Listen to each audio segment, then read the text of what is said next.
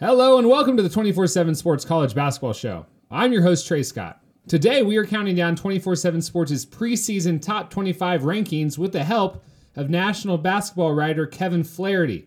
Before we get started, we'd love for you guys to head over to Apple Podcast and leave us a five star rating. Let's go.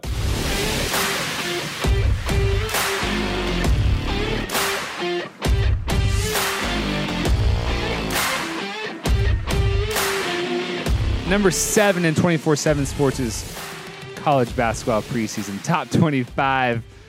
Mouthful of a rundown. We have Villanova, one of the teams of the decade, without a doubt. They returned three starters. They lost two. The two guys they lost, Phil Booth and Eric Paschall, were sort of the last mainstays of, of the, the, the team that won two national titles in three seasons. So, Kevin, as Jay Wright kind of starts a new chat a new chapter up there uh, in Philadelphia.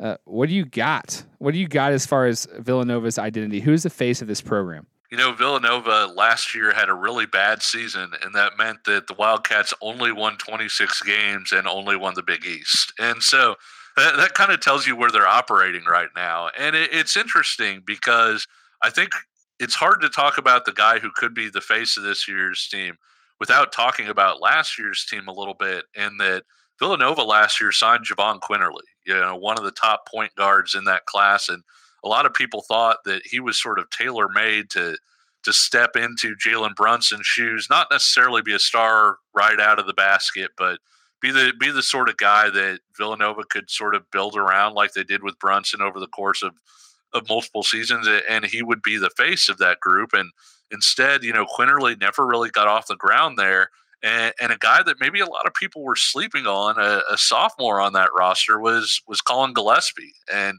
he was the guy that that really benefited and pushed into the starting lineup. You know, Villanova's best players last year were probably their older guys, Phil Booth and, and Eric Paschall. But when you look at when you look at heading into this year and, and kind of who you circle and, and what you think is going to be there consistently from a game to game basis. I think Collin Gillespie really stands out as a Jay Wright guy, you know, somebody that he's had in the program that he's been able to develop over multiple seasons and, and maybe even somebody who's a little bit underrated from a national perspective.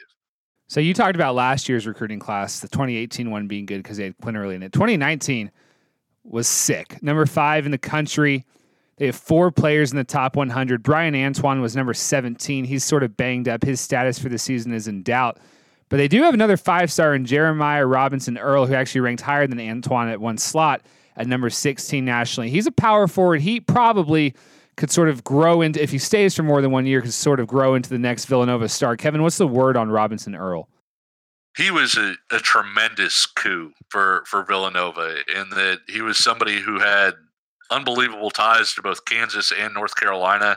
His dad played at Kansas under Roy Williams, and so you know he he had sort of both of that. I believe his mother's uh, family has some ties to Kansas as well, and, and so for Villanova to to kind of sneak in for for a kid who was from Kansas City originally, then went to IMG Academy was, was a really big get for them, and I think that that that recruiting win is going to play pay off pretty quickly and that a lot of times you don't see five star guys necessarily come in and star at Villanova, but Jeremiah Robinson Earl is the type of guy who just might, and that he's a very polished player, especially around the basket. He knows how to knows how to get his shot off against uh, against elite talent. He's somebody that is kind of funny because you look at him against some of the other elite guys in this class, and, and Robinson Earl doesn't maybe have quite the athletic pop that a couple guys do, and he's not quite as big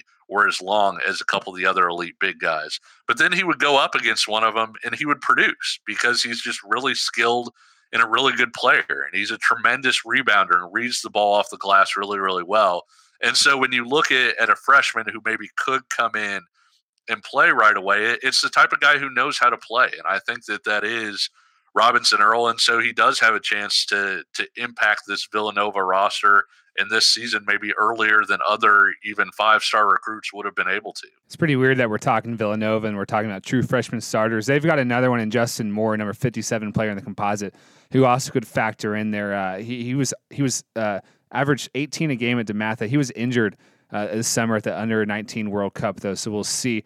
Kevin Saddiq Bey is a, is a, a, a, being a sophomore compared to the rest of the roster. I guess he's a veteran now on the team. Uh, expectations for him? High expectations for both Saddiq Bey and uh, and Jermaine Samuels, and I think that when you look at why Villanova is ranked where they are in this countdown, it's bringing back players like that who have been within the program, who have had a chance to develop over over a season or two. And, and so Jermaine Samuels and Saddiq Bey, both of those are guys who really showed flashes a year ago of being the types of guys who can break out a la uh, a Miles Bridges or, or somebody like that, that that could have the big seasons like Eric Paschall did or, or Phil Booth. And, and, so the first place you look with any Jay Wright team is who's coming back and what do they have a chance to do. And while I think that Gillespie is sort of maybe their consistent guy and their heartbeat, and, and, you know somebody that, that maybe fits their image pretty well. You know, he broke his nose in their in their scrimmage uh, the other day,